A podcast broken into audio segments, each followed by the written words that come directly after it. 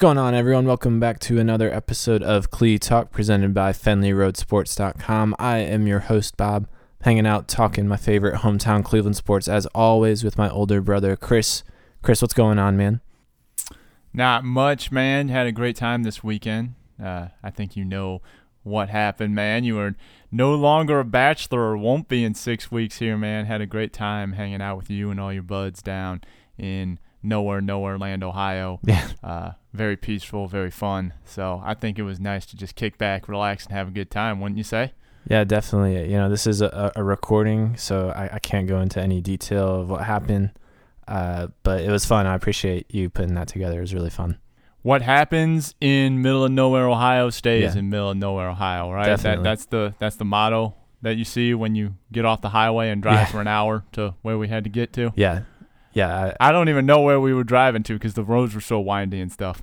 Yeah, I know. Well, I'm glad we didn't uh, drive in the dark because apparently that was really scary for some of the guys that did. But um, yeah, yeah, it was fun. I, I, I appreciate that that whole weekend. Definitely a, a good time. You know, one of the first things we uh, did uh, over the weekend was watch that game six Celtics versus Wizards uh, game where uh, John Wall won it for the Wizards and, in in a, buzzer beater that forced a game seven of Wizards Celtics, which, which just uh, went down uh, last night uh, as of this recording. So uh, the Celtics coming out on top of that series in, in a seven game series. Um, that means the Celtics drew the straw and get to go to the Eastern Conference Finals and face our Cleveland Cavaliers, who have been on a hiatus of 10 days, Chris. Uh, it has been ages since the Cavs have played, but they uh, are going to face the Celtics, uh, the one seed versus the two seed, uh, starting on Wednesday night. Uh, Chris, is this the matchup that you wanted given the Wizards and the Celtics? Well, as a Cavs fan, I certainly wanted the Celtics more than the Wizards. I think I feel like the Celtics will be an easier team for the Cavs to deal with than the Wizards. I know that sounds odd given their seeding, and I know that sounds odd given that the fact that the Wizards uh, just lost to the Celtics. But I actually do feel the Cavs got the easier matchup here in the Boston Celtics. I was far more scared of the Washington Wizards than I was the Celtics. Not that I thought that the Wizards would beat the Cavs, but I did think that if the Cavs played the way they did against the Pacers, they could have lost to the Wizards. Now, if the Toronto Raptors Cavs show up, neither of these teams had a shot because the Cavs in the second round, I think, finally looked like the dominant championship level team we've been waiting to see. Even though they swept the Pacers, they did not look. I mean, they, they easily could have been tied 2 2 or even down 3 1 to Indiana just with the way they played in, in, in those fourth quarters there. Uh, but then against Toronto, the Cavs turned it on and really uh, have started to look like a championship level team. So if the Cavs continue to play the way they did in the second round, I didn't think Washington would have been that much tougher. But to answer the question ultimately, I think Boston is definitely an easier matchup, even though they have home court, even though uh, they're the higher seed. I think that that is just in name only. It, it, it's essentially Cleveland saying, look, we didn't want the number one seed. We just wanted to make sure we were playing our best basketball. And it looks as if the finally the Cavs are doing just that. Yeah, I think this postseason has worked out perfectly for the Cavs so far. I mean, how can you argue with an 8 0 start, two consecutive sweeps uh, through the first two rounds of, of the postseason, especially considering uh, all the drama questions that we had about this team heading into the end of the regular season? Um, so that, that was fantastic. And they, they uh, entered the postseason on the opposite side of the bracket of both the Wizards and the Celtics, who, considering the field, of all the playoff teams in the Eastern Conference, I'd say those were the two best challengers to the Cavs. Um, and they had to, to duke it out against each other before even drawing the Cavs. So one of those teams would eliminate the other uh, for Cleveland. I think that worked out perfectly for them. Um, and I'm really glad that that Wizards Celtics series happened, uh, not only because it went to seven games and there's some fantastic moments, but it really uh, illuminated some things for me and, and humanized the Wizards. Because heading into the postseason, I was concerned as you uh, that Washington posed a very serious threat against Cleveland. And I think in a one game playoff, if it was just one game, the Wizards certainly would, would, would have a shot. But we saw in that seven game series, beyond John Wall and Bradley Beal, uh, they have a lot of questions of depth and issues, and they can't, they don't have the flexibility to adjust. So I think that series really humanized the Wizards for me, and I realized uh, at the end of that series that regardless of who won that series, the, the Cleveland has a very, very strong chance to sweep either of those teams. Now, I, I think marginally, yes, uh, the Celtics uh, pose less of a threat to the Cavs, so I, am glad that uh, the opponent that I consider weaker ha- has advanced and now gets to play against Cleveland. Um, but I, I, either way, whether it's the Wizards or the Celtics heading into this series, uh, I think it, I think uh, Cleveland has a very strong chance to sweep, and I think they have a strong chance to sweep against the Celtics. Uh, Chris, what what does Boston need to do, or what chances do they have to make this a competitive series to push it to six or seven games, or even even win the series? Well, let's not underestimate the fact that Boston is deeper than Washington. I, I, I think it's it's interesting when you compare Boston and Washington. Boston, I mean, Washington was more top heavy. They had the two best players, maybe two of the three best players if you throw Isaiah Thomas in there on the floor in John Wall and Bradley Beal. But then after their starting five, the depth really falls off. Whereas Boston is kind of a team that has the depth but doesn't have the megastar. And, and that's no disrespect to Isaiah Thomas. He certainly is ascending to superstar status.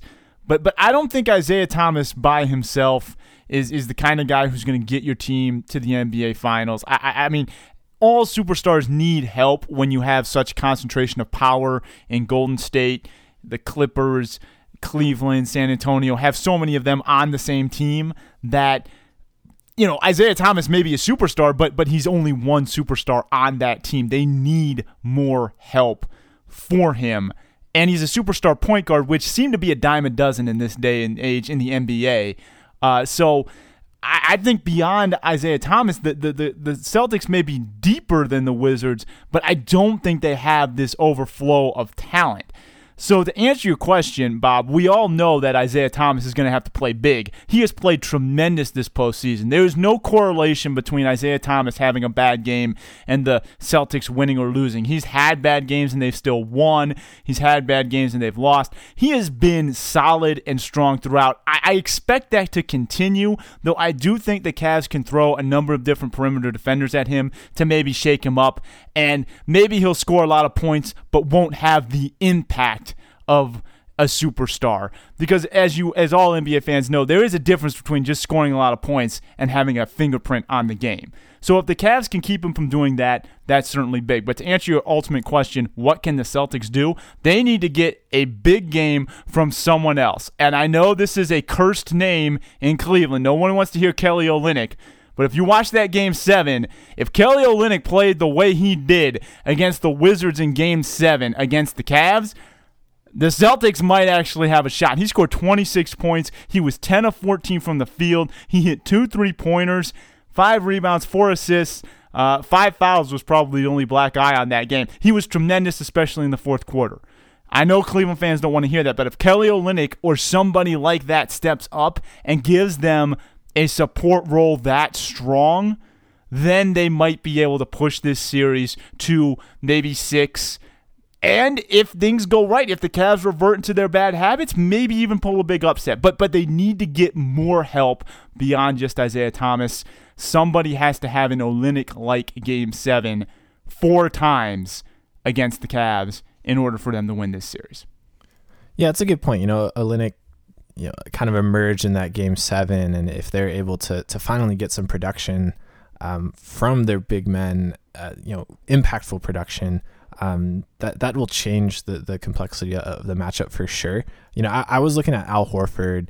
Um, he, you know, on paper is is by far the Celtics' second best player on, on this team, and if if you're looking at paper, he might be considered the best player just because of some of Isaiah Thomas's deficiencies. But I, I, would say he's soundly their second best player, and he's getting paid like it. Um, he needs to step up and, and have a, a, fantastic postseason series against Cleveland. Um, you know, he he uh, this year, uh, this playoffs has definitely been his most efficient and probably his best playoffs uh, to date. Uh, but the Cavs have owned Al Horford eh, over the past two seasons. He's 0 and 8. Now, all, all eight of those losses came uh, when he was with the Atlanta Hawks. but Al Horford's individual performances uh, in those eight games are nothing to speak of. I'm just going to rattle off his plus minuses for all eight of those games minus 7, minus 26, minus 22, minus 9, minus 7, plus 4, minus 27, and plus 2. Uh, he has not been able to, to keep up with Tristan Thompson and Kevin Love on the glass. Uh, his playoff best of those eight games in terms of rebounding was seven total rebounds, while Tristan Thompson's low against Al Horford in those eight games was seven rebounds. Uh, so the the the Cavs are just going to out rebound the snot of the Celtics, and this has been a problem for the Celtics against the Wizards, particularly against the Bulls. Uh, they can't clean the glass, uh, and and the Cavs with Kevin Love, with LeBron, uh, with Tristan Thompson, uh, eat offensive rebounds, rebound everything uh, that they can. They, they can also stretch the floor just like Olynyk is able to do and Al Horford is able to do. I, I think the Celtics, for all their moving pieces, don't have an answer for what Tristan Thompson and Kevin Love can do on the glass. And I think that, you know, uh, when I'm predicting a sweep, there's going to be a number of downfalls for the Celtics. But if it becomes a competitive series in any way, uh, it'll be rebounding uh, that will be Cleveland's saving grace in this series.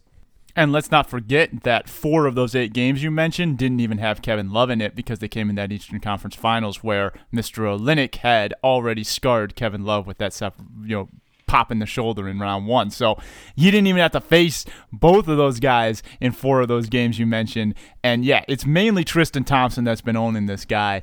Uh, Al Horford definitely has to step up big. I agree with you there. They paid him big money in the offseason to be that number two guy next to Isaiah Thomas. And while he's had a good postseason, he is not getting his money's worth this year. Yeah. I mean, the, the guy is getting paid superstar money. He has got to step up and be that strong number two option. I agree with you. I do think Horford and Olynyk, a lot of pressure is on them because they're facing such a ferocious front. And let's also not forget about Channing Frye off the bench, who is another kind of stretch guy. Maybe not not a big rebounder, but if, if he's hitting threes, it's going to pull one of those guys out of the paint and make it that much easier for LeBron and Kyrie to go to town and do their thing. So the, the Celtics have a multitude of matchup problems. You know, Kyle Korver has been really strong for the Cavs all postseason.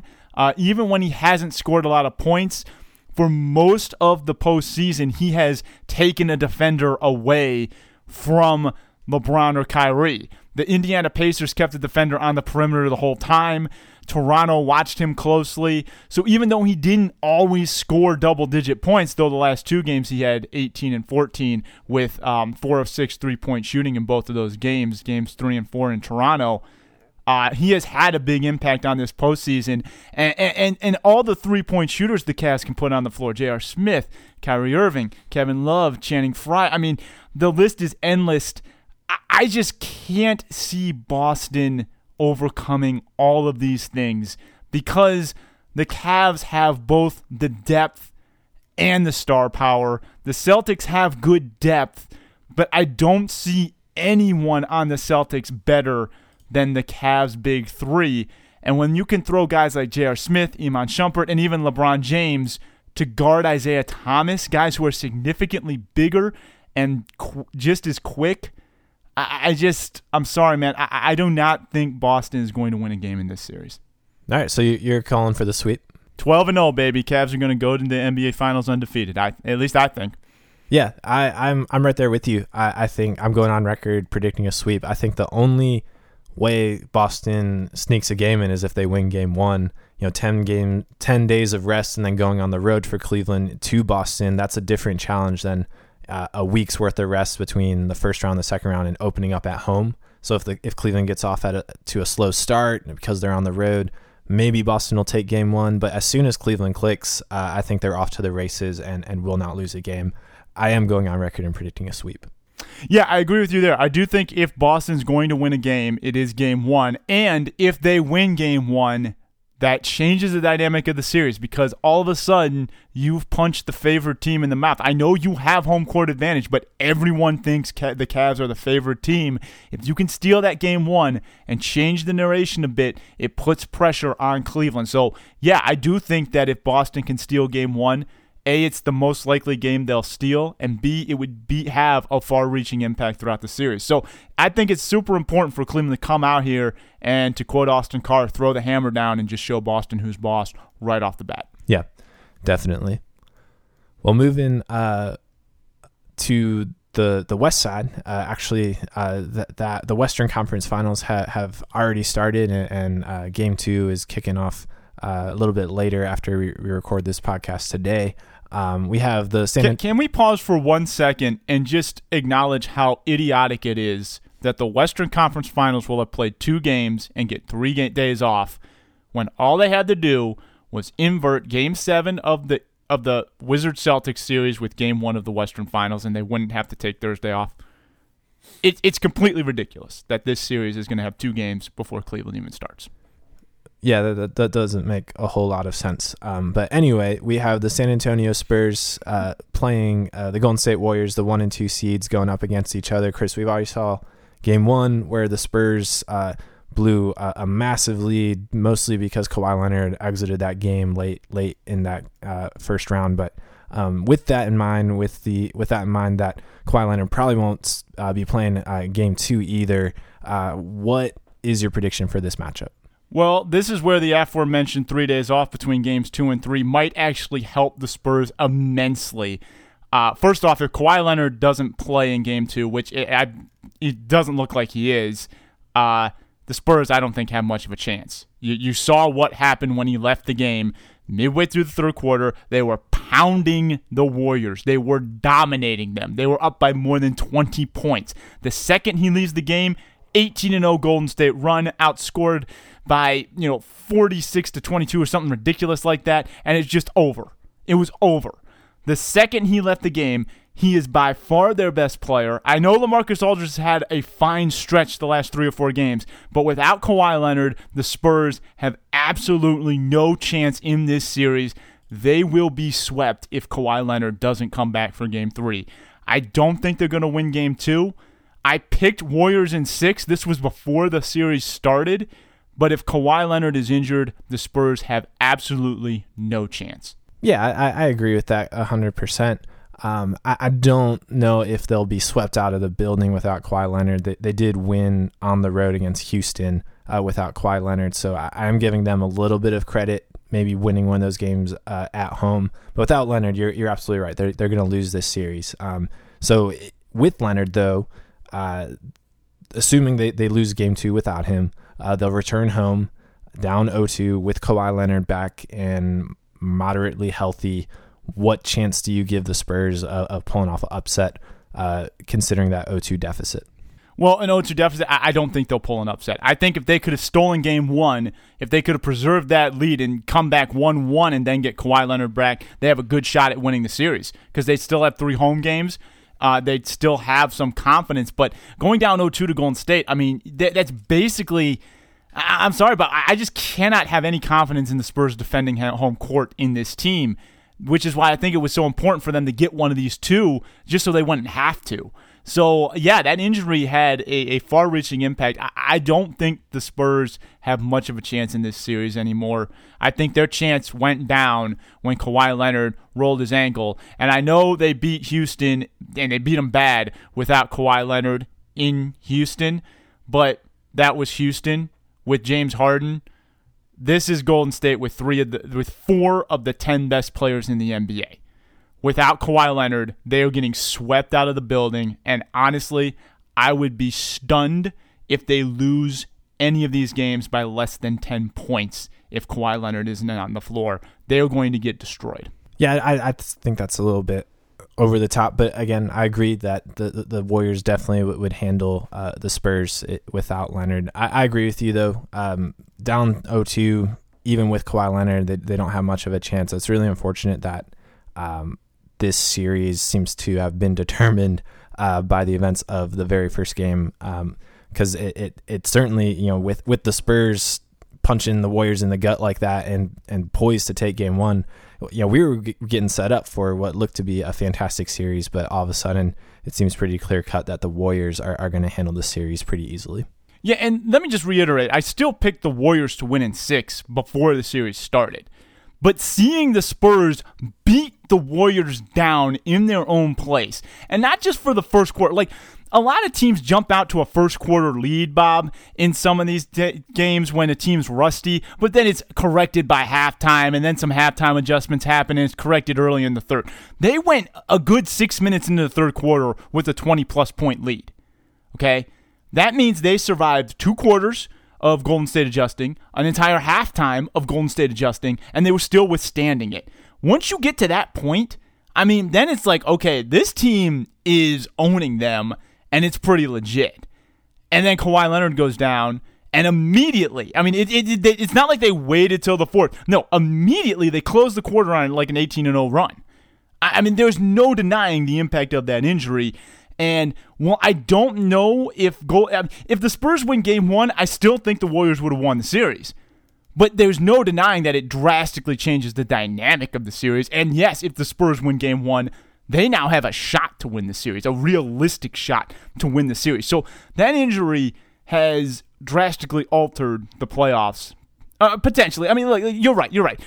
You can't obviously just completely write off the Spurs, but I'm just about to do that. If Kawhi Leonard doesn't play, I'm completely writing them off. They are not going to be competitive with this team. There's just too much firepower. They will not have any answers for Golden State without their best player. Yeah. Well, hopefully that three days off uh, that you were so upset about uh, benefits Kawhi Leonard a little bit. He can get he can get healthy and at least make that series entertaining to watch. Uh, you know, a preference between the two to, to to win against the Cavs. I guess I'm cheering a little bit for the Spurs, but um, yeah, ho- hopefully it just becomes an entertaining series to watch and at least a little bit competitive um, as we watch our, our Cavs play the Celtics. Um, move into to not, some. Not Cavs. gonna lie, Bob. I kind of want the Warriors to win because I want round three, and I want the Cavs to take two out of three, and then ultimately show that 2015, if they had had Kyrie Irving, they would have won that one too. So that that's kind of what I want deep down, is for the Cavs to knock off this Spur, this Warriors team that went out and tried to get better just to beat Cleveland. So I think that would be fun. Yeah, that's that's poetic and and, and nice to think about. I want a championship, so I don't care who who they play against. Um, all right, well, moving on to some Cavs news. Uh, behind the scenes, uh, Chris, they, they announced uh, in 2018 Goodyear is going to put a uh, wingtip logo uh, onto their jersey for $10 million a year. Are you okay with uh, the, the addition of advertisements on the jersey? No, I don't like it, but it's it was inevitable. I mean, you see it happening in other sports. It was only a matter of time before the big three said, "Hey, we have more exposure. Let's make a few extra nickels."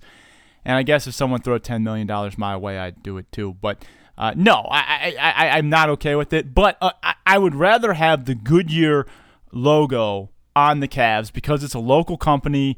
I think it's kind of cool that they went with the local company instead of some like national chain on the Cavs. So I, I think it's cool from the standpoint that at least it's a local company. And honestly, the Goodyear Wingfoot logo, it's kind of cool. I mean, it, it, it's it looks like a the, the track and field kind of symbol, so it, it, I think it'll blend in well. And so, of all the ways to do it, this isn't one of the worst ones. But I just don't like the advertisement on the jersey in general. I, I don't think the NBA needs the money, so to speak. So I, I would have liked for the NBA to just say, no, you know what? The uniforms are off limits, you know? But I guess in this day and age, you know, nothing's off limits and, and you'll try to make a buck any way you can. But at, the end of the day, I am glad that it's a local company I'm glad the logo is pretty cool. But overall, in general, I, I'm just not a fan of it. Yeah, I'm I'm kind of indifferent to it. Um, I, I, just hope that they, you know, th- this is opening of the gate, opening Pandora's box. I, I just hope it doesn't turn into uh, soccer jerseys where uh, you know you identify the almost the logo of the team with with with an advertising logo. Um, the patch in, in, on the the upper left shoulder uh, seems fine to me. Uh, I, I, don't I don't really care. Ten million dollars is a lot of money annually uh, to rake in for just a small patch on, on a jersey. So I, I, totally understand why they're doing it. And Lord knows with, with the Cavs uh, payroll, they, they need all the, the cash they can get in and, and revenue because uh, because they, they are they're certainly big spenders. But I, am indifferent to it. Uh, you know, I, I get why some will be upset about it. I totally understand why uh, businesses and teams are, are going to go ahead and, do it. I just hope it doesn't lead to more grotesque advertising on the jersey. Yeah, interesting conversation. I was listening to the Bull and the Fox on 92.3 The Fan earlier, and uh, they were they threw out the this this what if the Cleveland Cavs become the Quicken Loans Cavs? You know, what if they sold the city name? I would be super uncomfortable with that if that happened. But you know what, Bob? I mean, we, we scoff at that now. Uh, I mean, there was a team called the New York Red Bulls. I mean, it's it's not like this stuff hasn't happened before. I, I, I certainly hope that these the big leagues uh, protect that at least. Um, and, and you're right. I mean, at the end of the day, it is a little patch. It's not like it's that evasive. And the other thing I like about it is it's not like the Cavs aren't reinvesting in the team. They have taken their payroll higher and higher each year and have done what is necessary to stay in contention. So as long as they are using the money wisely, go ahead, make more of it and keep winning championships. Yeah. Hopefully, uh, some of that $10 million revenue, or maybe not, I'll get your opinion on it, will be diverted to uh, extending David Griffin's contract because he's uh, heading into the offseason as essentially an unrestricted free agent, uh, the, the Cavs general manager. And reportedly, uh, the Orlando, Orlando Magic are licking their chops uh, to talk to David Griffin once the postseason ends and offer him basically a general manager, executive president, you know, basketball team operations role uh, for Orlando. Chris, are you surprised that you know we're this close to the midnight hour and David Griffin is not under contract for next year? Would you be upset if he left? Yes, and yes, I'd be very stunned if he left. Actually, I mean, here's basically the architect of this team. I mean, look, I, look, with LeBron, it's easier to win, but let's not forget the first seven years of the Cleveland Cavaliers. They had LeBron in peak form for at least four of those years and couldn't get it done because they didn't have a general manager who could get supporting talent around him. David Griffin has shown that he can make some phenomenal trades. He has strengthened this roster every single year. He has been very creative. He has used every resource available to him to to to add guys like Kyle Korver when he it seemed like he had no more resources to trade. He still pulls in Kyle Korver. Uh, and so no, they cannot let this guy go. This guy has been just as integral to the architect to, to building this team and their success as LeBron James has. And and I don't think that's an exaggeration. Uh, because he's the reason Kevin Love's on this team. He's the reason Iman Shumpert and J.R. Smith was on this team and not Dion Waiters. He's the reason Mozgov was on this team. And, and Mozgov had some impact for a while. Channing Frye, I mean, he has made tons of great moves. They cannot let this guy go and and Bob, I mean, if you're gonna pay all, I mean, you got to pay the man. You got to keep him around. He's he's done such a great job. I would be very disappointed if if he were to walk uh, to another team, any team that's not the Cleveland Cavaliers. Yeah, so I, I am really surprised that Cleveland management, you know, Dan Gilbert, uh, that they have failed to get him under contract and bring him back for the next year because I, I, don't see how you can get better than than what David Griffin has done, considering the de- depleted resources, the, the fact that the Cavs are consistently over the cap and just limited in in their options of of making moves. Now, if I'm David Griffin, you know, I might be wondering, man, how many times can I turn dust into gold? You know, he he pulls these moves out and and they've all worked fantastically. You know, the Mike Dunleavy addition obviously didn't work out, but then he turned that into Kyle Korver, which, which was fantastic, and he, he's playing his best basketball now, heading into the Eastern Conference Finals. You know, I just wonder, you know, maybe he can go to Orlando and build a team, and maybe that's enticing to him. Maybe he's interested in doing that.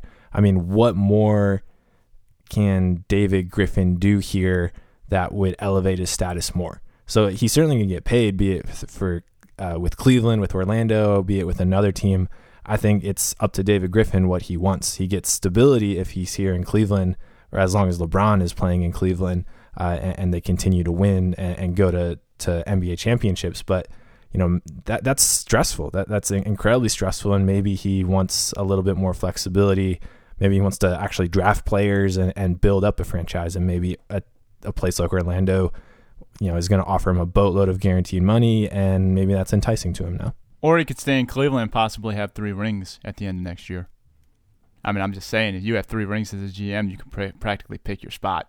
So I, I, I don't know. I, I, get what you're saying. Certainly, I mean, he, you know, eventually the gravy train is going to run out of steam. But until it does, collect all your rings. I mean, if you if you end up with three or more rings, that's a dream scenario, and any executive with that much hardware can basically name his team and his salary. Yeah, so, but I, I don't get. I kind of don't get it. I feel like I feel like it's still a little too early to, to bail on the train, even if even if the light is starting to get a little brighter. Yeah, I, I mean, it's a rare situation where the GM's contract is is expiring. Uh, you know, yeah. and you know, usually you get fired or you resign. Uh, and I think you know David Griffin, if he signs with the Cavs, his contract is going to take him into the post LeBron era uh, of Cleveland, or at least the declining LeBron era of Cleveland. And you know, he might uh, leave Cleveland if he signs that deal uh, as a fired general manager. Now, I don't know if that is going to uh, change his value on the market with other NBA teams, but you know, he's going to enter this offseason if he if he's not under contract with Cleveland as the hottest GM in, in, basketball and one of the most coveted names to, to run an organization. He's going to have a lot of offers, and, and I think Cleveland, you know, from a Cleveland perspective, they they dropped the ball and not getting him under contract heading into the offseason. Yeah, I don't get why he didn't get a contract right after the championship parade. I, yeah, I agree with you 100% there. I mean, him and Ty Lue should have both been locked up right after that trophy was lifted. Yeah. Yeah, it's very odd. Very very strange. So, uh, uh, probably not any developments from that too soon, but we'll definitely check in once uh, we get some new news about what's going on with uh, Griff's contract with, with Cleveland. Uh, moving to the Indians, uh, Chris, outfield troubles. Uh, Abraham Almonte heading the DL, Brandon Guyer out with wrist surgery. Uh, that results in Bradley Zimmer, Cleveland's top outfield prospect, their their first round selection in 2014, being called up for tonight's game against Tampa Bay. Yandy Diaz, Yandy Diaz is optioned back down to Columbus. Chris, Bradley Zimmer in Cleveland, we, we figured we would see him at some point. I, I think both you and I are, are, are, a little surprised that he's here in May. Um, but we, we figured we would see him uh, at some point during this season. Are, are you excited that Zimmer is getting a shot in the big leagues? Certainly very excited. Another reason is uh, Tyler Naquin nursing an injury down in AAA Columbus as well. So uh, they couldn't even lean on their rookie of the year contender last year. But yeah, I love seeing the young guys get a shot. I mean, this guy has been touted as the number one prospect ever since Francisco Lindor came up. Uh, he's hitting 294 in Columbus currently, five home runs, uh, 13 extra base hits, 14 RBIs, so solid numbers. The concern is 43 strikeouts and 126 at bat. That is a high strikeout ratio. Uh, so if he's doing that in AAA, he's clearly a guy who likes to swing. Uh, clear, he's got the frame of a guy who could maybe grow into a power bat. Um, so yeah, I, I mean, look, he is ready for the bigs. It was just a matter of opportunity. He's going to get that chance. Hopefully, he can continue this trend of guys coming up from Columbus and having a huge impact on the team, like Lindor and uh, the aforementioned Naquin and uh, you know Jose Ramirez, guys who have just come up and just played outstanding. Uh, so hopefully, uh, you know Bradley Zimmer can do just that and uh, come on here and make a big impact. I would, I, I, I'm excited to see what he can do. Yeah, the ideal scenario is that Bradley Zimmer comes up and seizes that center field position and becomes the the next Tyler Naquin and has a fantastic year. Um, more tempered expectation would be that Bradley Zimmer gets his first big league experience. Almonte, who's only on the 10 day DL, uh, gets healthy w- within a week's time, comes back. Zimmer goes back down the AAA, and he's ready for his moment uh, when it comes, when he gets called back up. So I, I think it's good. It, it, can only be good, you know, for Bradley Zimmer uh, he he was on the cusp of being big league ready. He had a fantastic spring training. You know, this moment was going to come maybe a couple months sooner than we expected, but you know, it, it was going to happen this year. Bradley Zimmer was going to get some big league at bats. I'm happy that it's happening, uh, and hopefully, you know, best case scenario, he's here to stay. Um, but tempering that, you know, not everyone's going to be hit the ground running like for Francisco Lindor or Tyler Naquin. I, I foresee that Zimmer is just going to get a taste of the big leagues and head back down. Are we already ready to call someone the next Tyler Naquin when it's only been one year? Well, I mean, the next season of Tyler. I'm just messing with you. I'm just messing with you. yeah. but no, I, I, hear what you're saying. Um, and the other the other big thing is Clint Frazier, the guy that was traded for Andrew Miller. Him and Zimmer were kind of like neck and neck number one. They chose to trade um, Frazier to the Yankees. Uh, rumor is the Yankees already have uh, Frazier on the trade block. So if Zimmer can come up and, and, and play well, that might add some salt to the wound, uh, getting Andrew Miller and, and still keeping one of your best prospects. Yeah, it's interesting. I, I hadn't read that. Um, but by all accounts, Clint Frazier was the guy that the Yankees wanted. It wasn't the Indians making that choice. But um, yeah, that would be a, that would be great news if you know they they are their careers are, are going to be tied a little bit, Zimmer and, and Frazier, and uh, the Indians are, are going to keep track of both. So I think I, am pulling for Zimmer, obviously. Um, moving uh, to a little bit more roster moves, Shawn Armstrong uh, getting called up from AAA reliever. Corey Kluber's re- rehabbing that back, but Carlos Carrasco exited his most recent start with an injury. Uh, Chris, a, a, lot of moving pieces. Are, are you concerned uh, about the health uh, of this roster? Extremely concerned. I mean, we've rattled off about three or four injuries, and we you know, we've only been talking about the tribe for about five minutes. Um, but good news is, rep- most recent report on Carlos Carrasco is the Indians believe he will make his next start. So hopefully that's true. Now, obviously, I don't think the tribe's going to rush him back if they don't think he's ready. But if this, you know, this injury isn't very serious and he can come right back, that would be ideal. Because man, they with Kluber getting you know healthy from his sore back, they need Carrasco to stay healthy. Uh, just because you know those are clearly their two best pitchers. Salazar is a solid three, but but they, if they go down both their aces, I think that that's going to be a significant issue um, even if it is just for a little bit. Hopefully, it's as short as possible. But um, that that obviously would be great news if, if Carlos Carrasco can make his next start. Yeah, definitely. Uh, they they need they need Carrasco just to to to get some consistency in that rotation. Uh, Mike Clevinger, though, the replacement for Corey I think he's done a fine job uh, in, in, servicing and spot starting there. Uh, a great debut against Kansas City in the win. Uh, lost against Minnesota, giving up three runs, but you know, still three runs. That's not uh, Trevor Bauer numbers. so I think you know Clevinger certainly proved that that he uh, is able to to do some spot starts and potentially uh, could be a, a, big part of this rotation going forward. What were your thoughts on his starts? Uh, certainly, his first start was fantastic. 5.2 innings pitched, only allowed one hit and four walks. Very solid stuff. Five strikeouts as well. Uh, the, the, the the second start was a little shakier than maybe the overall numbers suggest. 86 pitches to get through the fourth inning. Only 4.1 innings pitched. Um, that's not a number I like to see very much. I, I feel like Francona kind of played his gut there, got him out before things got too crazy. Uh, so you know, still still very solid two starts, and, and you're right, better than you know what Trevor Bauer had been giving you in that five hole, and slightly better than Tomlin, though Tomlin has been turning it around of late. So it's encouraging to see Clevinger come in and at least pitch well. I mean, nobody asked him to be Corey Kluber. Uh, I don't think anyone expected him to be Corey Kluber, but he's pitched well and well enough to. I mean, the Indians could have won that game against Minnesota. Like you said, he only gave up three runs. Uh, what is it with the Twins, by the way, Bob? They, I feel like they're always losing series to the Twins, left and right. Yeah, uh, that's a team that just has this the Indians number. Um, but but the, the stay on point, you know, certainly encouraged by what I've seen out of Clevinger, and you know, also encouraged to see that Corey Kluber's making progress. If he comes back and Clevinger's still pitching this way, it, it is going to be an interesting decision to see what happens at the back end of that rotation. Yeah, well, and kind of building off what you were saying, Tomlin two straight one run outings in May, so that's fantastic to see that he's uh, settled down a little bit. Uh, and then just putting some numbers to, to Bauer's performance in May, 14 runs and three starts in May. Uh, still concerning that that is, is, going on, but great to see that Tomlin uh, is on the right track, and good to see that Mike Clevinger is serviceable as a spot starter or that or a number five rotation guy. Um, gives the Indians roster uh, options uh, when Kluber returns to, to the roster.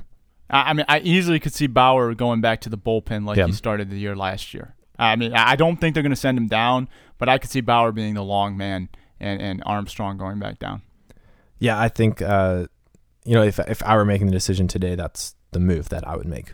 But fortunately, I mean, there's still a lot of time. Who knows what's going to happen? And and if Carrasco has a setback, hell, now Kluber's taking Carrasco's spot. Yeah. So I mean, let's keep our fingers crossed that that that doesn't happen though. Yeah. Definitely. Um, all right. Well, uh, some Browns news. Uh, rookie camp uh, happened, uh, and and Hue Jackson making some some roster decisions in, in, in the press, uh, announcing that the QB position will be open, but Cody Kessler is the penciled in starter as of right now. Chris, do you agree with that move? I mean, I get what he's doing. You know, take pressure off DeShone Kizer, and and and certainly, I don't think it's a bad move. Um, but I, I mean, we're going to talk about the Browns quarterback competition a lot from now until September. This is just the first kind of round of what will probably be not just a 15 round boxing match, but like a 50 round boxing match. It's going to be inundated with updates out of quarterback, whatever. Uh, what I want to see is DeShone Kizer win this competition by a million miles because if he can beat out Brock Osweiler and Cody Kessler right off the bat, that gives me confidence that we might have a franchise quarterback because I don't know if Brock Osweiler's the answer and I don't know if Cody Kessler's the answer. I, I have a, I don't think Brock Osweiler's long for this roster. Um, I don't even know if he'll make it to September. Um, and if he does, I don't think he'll be on this team next year. I think Cody Kessler's long for the roster. I just don't think he's the going to be the guy. I think he's a guy that a guy like DeShone Kizer should be able to beat in a quarterback competition. So hopefully DeShone Kizer wins this competition by a mile much in the way Russell Wilson did, surprisingly, was named the starter over Matt Flynn uh, after they pay, Seattle paid Flynn all that money. Wilson came in and just blew the cover off the ball and won the competition. So hopefully DeShone Kizer can do that because that would give me confidence. I, I don't particularly care who has the inside track as long as uh, the prized rookie who was just drafted looks the most impressive when the actual competition starts. Yeah, I think that's the ideal situation is that Kizer, you know seizes this uh, opportunity. There's no pressure on Hue Jackson or the Brown staff because of Kizer's draft position and the fact that they had three picks before him uh, in this draft for for Kizer to be the starter on opening day. So it's really just up to him to to make the best of those opportunities and, and seize that that that opportunity to be the starter. I'm okay if Kizer needs more time to develop because I think Cody Kessler can be better than the 08 record that he had last year. I think you know he was playing with uh, around a, very bad team and, and had some very uh, you know took a lot of hits and, and, learned a lot. But he certainly showed flashes that he can be a serviceable serviceable quarterback. You know my expectations for what the Browns can do this season are very low. So if Cody Kessler is named the day one starter, I'm okay with that because I, I think he can improve and, and, can be serviceable. I think uh, DeShone Kizer is the long game and is has been given leeway to develop. There's no expectation for him to be the starter in his rookie season. Um, so so that's okay. But I, I, I, like what you're saying. You know, ideally, DeShone Kizer is just fantastic and is able to be the starter on week one. And I want both Kessler and Kizer on this roster because I liked what I saw out of Kessler. And you need a guy like Kessler on this team. I mean, I, you know, the Steelers still have a guy like Landry Jones. Uh, you know, you you need a strong backup quarterback on your team uh, at all times, especially if you're the Browns. I mean, they go through them. You know, yeah. two weeks in, Kessler was playing. He wasn't supposed to last year.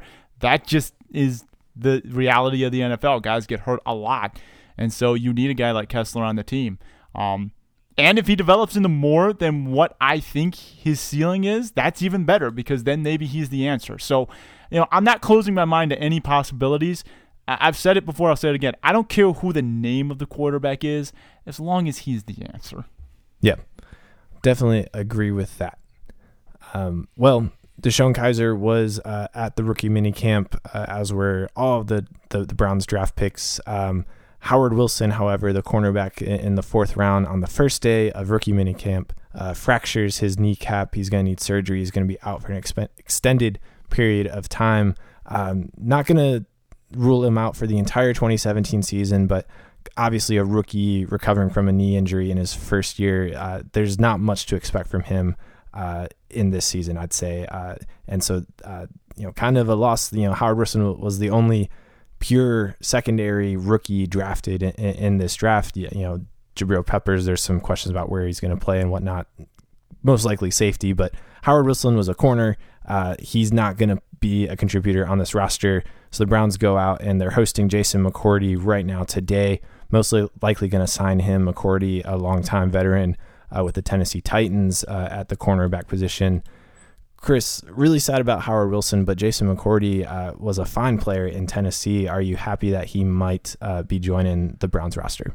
Well, I'd be happier if he was joining the Browns roster with a healthy Howard Wilson. That is extreme unfortunate situation because I really like the pick of Wilson, and it's a shame that his rookie year is basically lost to injury. Again, they haven't ruled him out for the season, but as you said, knee injury significant enough, I would anticipate that even if he's able to come back in week, you know, whatever, 10, 11, 12, they might just hold him out for the rest of the year and let him get 100%. So, wouldn't surprise me if Wilson's rookie year is really 2018, which is a, a shame because I, I like the pick.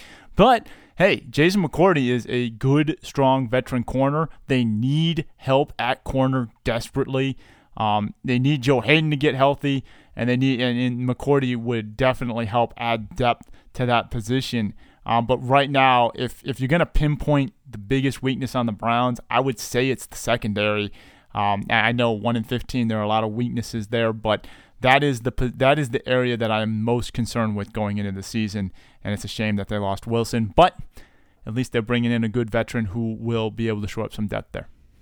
Yeah, for sure. I, I think it's a good ad. Uh, ad uh, they should have done regardless of Howard Wilson's health. Because um, I agree with you, secondary uh, for a second straight year does not look good uh, heading into week one.